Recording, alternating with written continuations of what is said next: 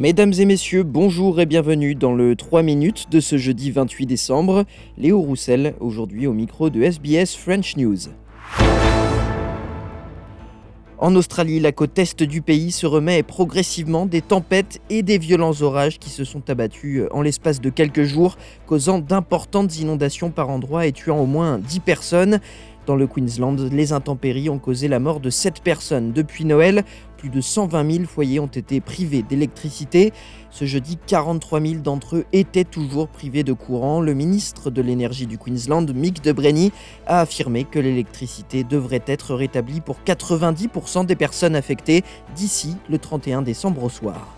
Uh, what it outlines is that by the evening uh, of the 30th of December, that we aim to have 80% of households and businesses across the affected region have power resupplied. Uh, that by the end of New Year's Eve, so by the end of the 31st uh, of December this year, uh, we aim to have 90% of power resupplied.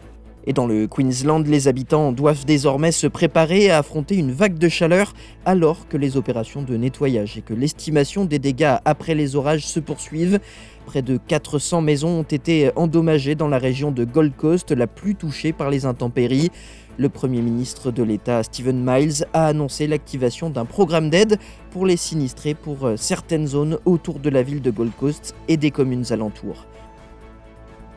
Le procureur général d'Australie, Mark Dreyfus, a rappelé ce jeudi que les autorités continuent de déconseiller aux voyageurs australiens de se rendre au Liban. Une mise en garde qui intervient après la mort de deux ressortissants au sud du Liban la nuit dernière lors d'une attaque menée par l'armée de l'air israélienne. L'épouse de l'un des deux frères tués dans l'attaque a également trouvé la mort. Le Hezbollah, groupe libanais que l'Australie reconnaît comme une organisation terroriste, a indiqué que l'un des frères faisait partie de ses rangs.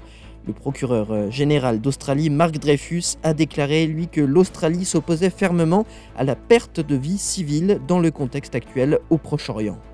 In the context of the current conflict, Australia has consistently called for civilian lives to be protected, and we have consistently raised our concerns about the risk of this conflict spreading. It is why we have been working with countries who have influence in the region to prevent further escalation, and it is why we have been advising Australians not to travel to Lebanon. En Australie méridionale, un adolescent a succombé ce jeudi après-midi à une attaque de requins dans la péninsule de York. Son corps a été retrouvé sur une plage réputée pour le surf. Il s'agit de la troisième attaque mortelle de requins dans l'État d'Australie méridionale en 2023. Enfin, un mot de sport et de voile avec l'arrivée de la Sydney Hobart ce jeudi. Le Super Maxi Low Connect l'a emporté ce matin en Tasmanie après un final palpitant. L'équipage emmené par Christian Beck a devancé de 51 secondes seulement celui du Super Maxi Andu Comanche. C'est la deuxième arrivée la plus serrée de l'histoire de la course. On vous en dit plus dans notre journal des sports.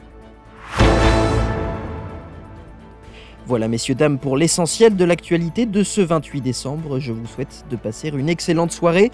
Je vous retrouve demain pour un nouveau bulletin du 3 minutes sur SBS French News.